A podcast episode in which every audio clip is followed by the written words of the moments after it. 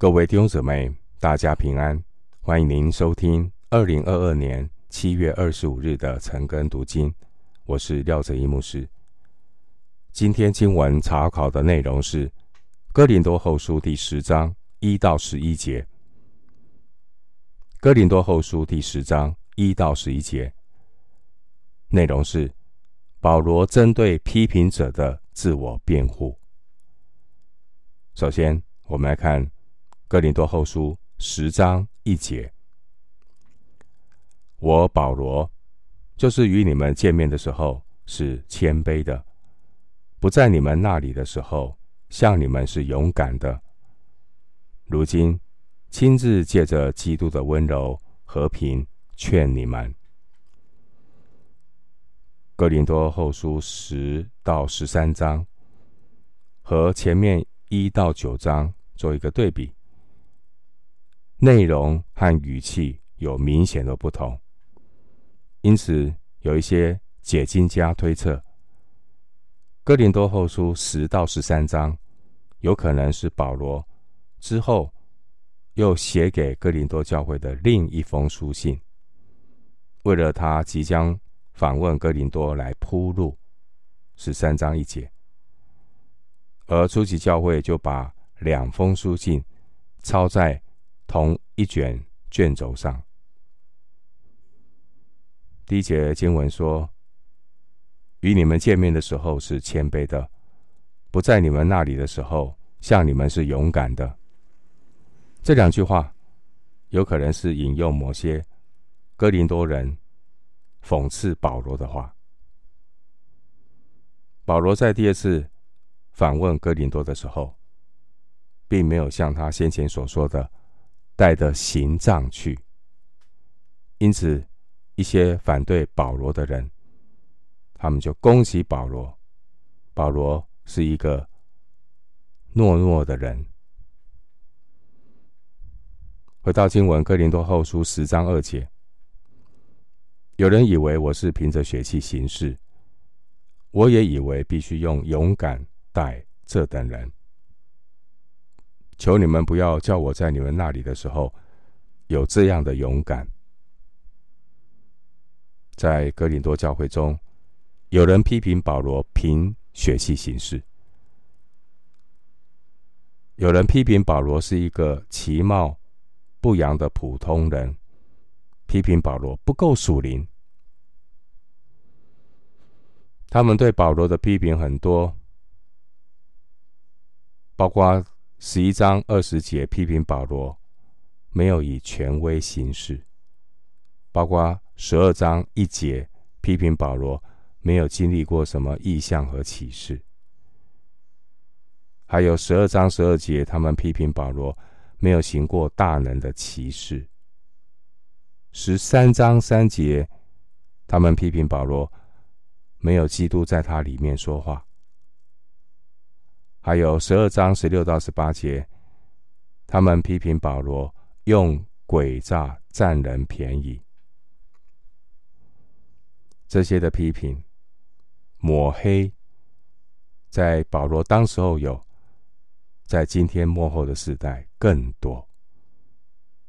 我们看到一些在教会的一些问题，论断批评。对神的仆人的许多的抹黑，神都知道。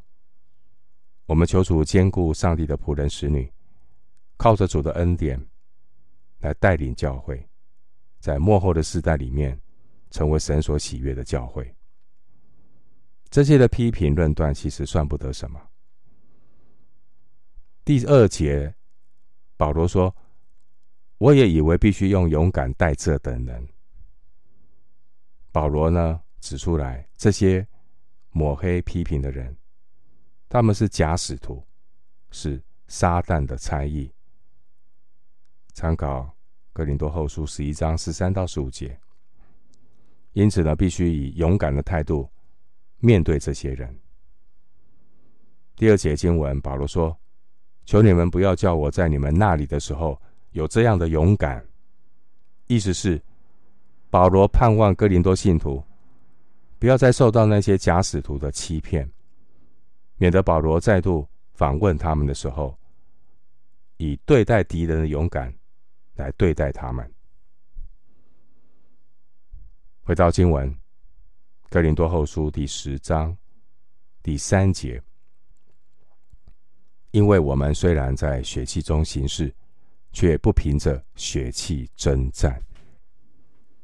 在血气中行事，是指保罗活在血肉之躯当中，行事为人也受到肉体的限制，生活起居和平常人没有什么两样。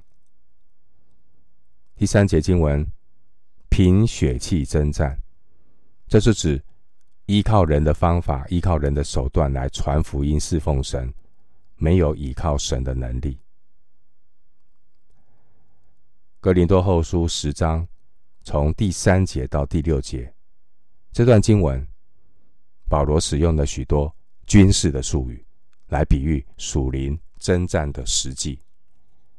比如说第四节的征战兵器，第四节攻破坚固的营垒，第五节至高的事指的是一种塔台，第五节提到心意夺回。指的是俘虏。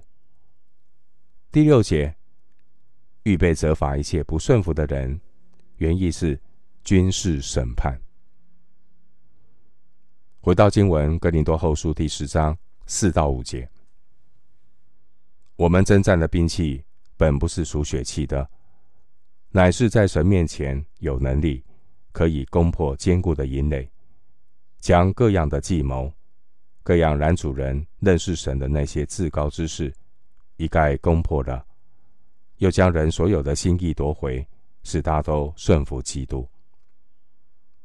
四到五节，我们看到人的心思是一个属灵的战场，在人的心思意念里，本来就有撒旦所设下那些坚固的营垒，也就是。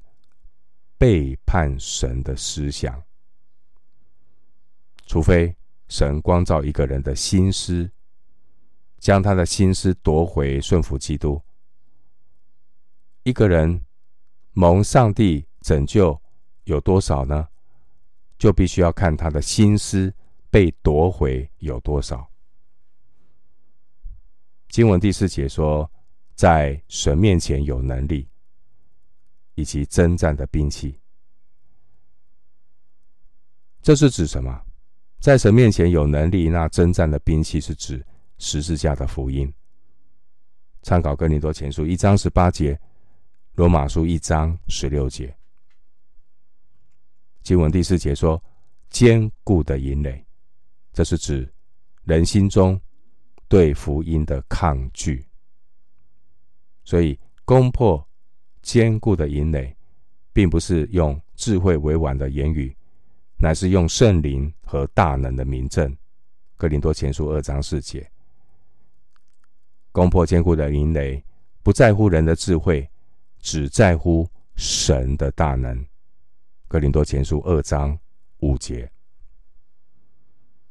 所谓的引垒，是比喻心灵的引垒，也就是用人的理论。诡诈来抵挡神的荣耀。保罗的工作就是要攻破所谓理性的论证，也就是一切拦阻人认识神的各样计谋。第五节各样的计谋，这是指人用各种似是而非的学问道理，他们筑起了心灵的营垒，来抵挡福音。经文第五节提到“至高之事”，原文的意思是指在古代的战场上建在高地上的塔台，“至高之事”。因此，“至高之事”是比喻这些看起来智慧的辩论，也就是人所发明各种反对福音、拦阻人认识神的理论，而神。定义透过福音的传讲来彰显他的能力，灭绝智慧人的智慧，废弃聪明人的聪明，格林多前书一章十九节，神透过福音攻破一切人所发明的理论，使被召的人信而得救。信道是从听道而来。经文第五节说，将人所有的心意夺回，使他都顺服基督。这是指坚固的营垒被攻破，躲在其中的人被俘虏。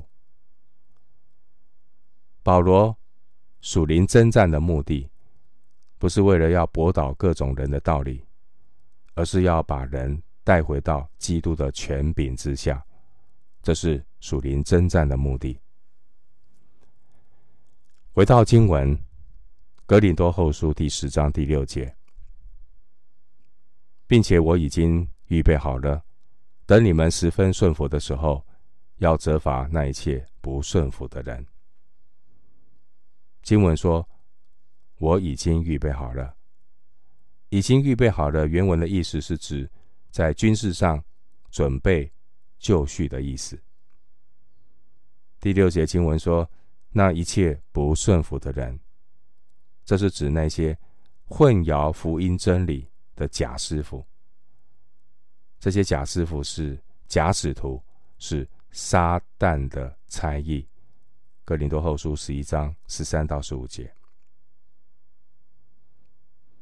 保罗他认为教会执行纪律的行为，目的是为了建立基督的身体。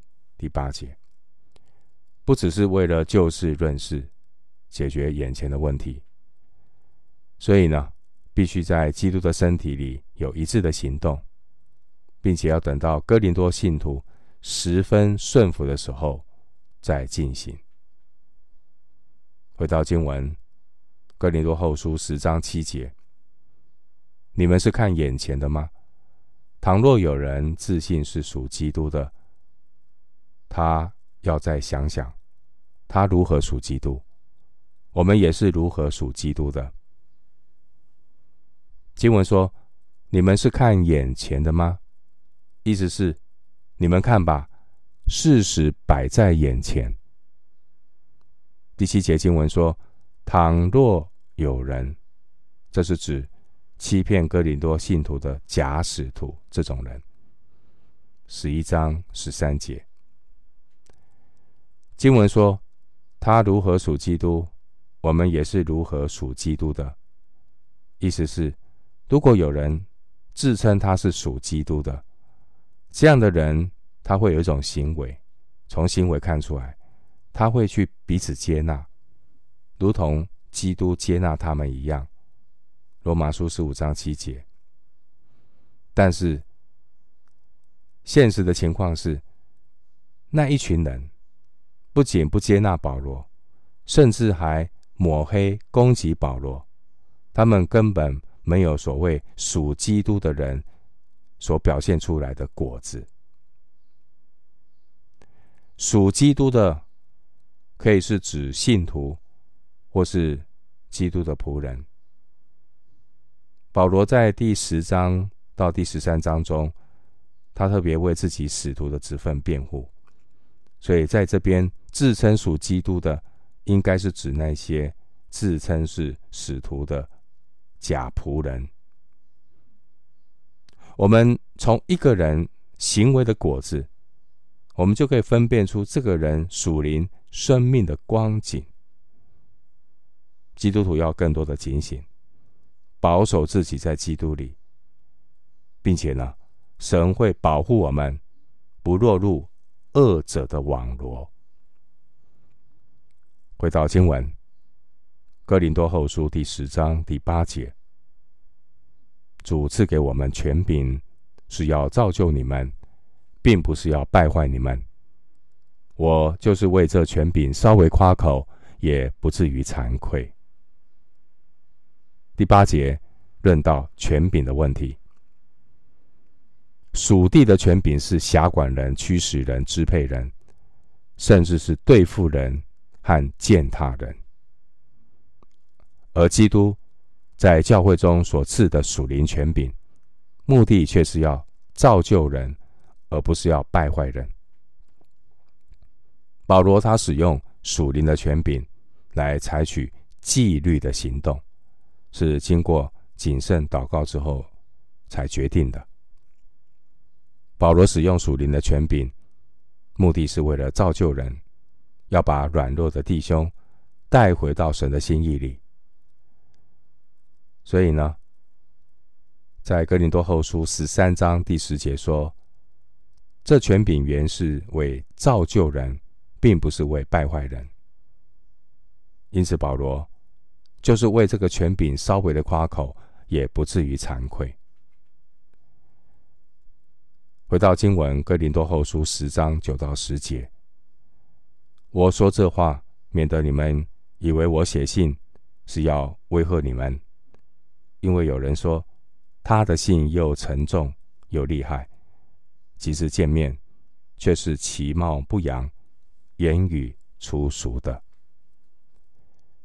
九到十节，我们看到这些敌视保罗的人，他们抹黑保罗，说保罗写的信好像在威吓。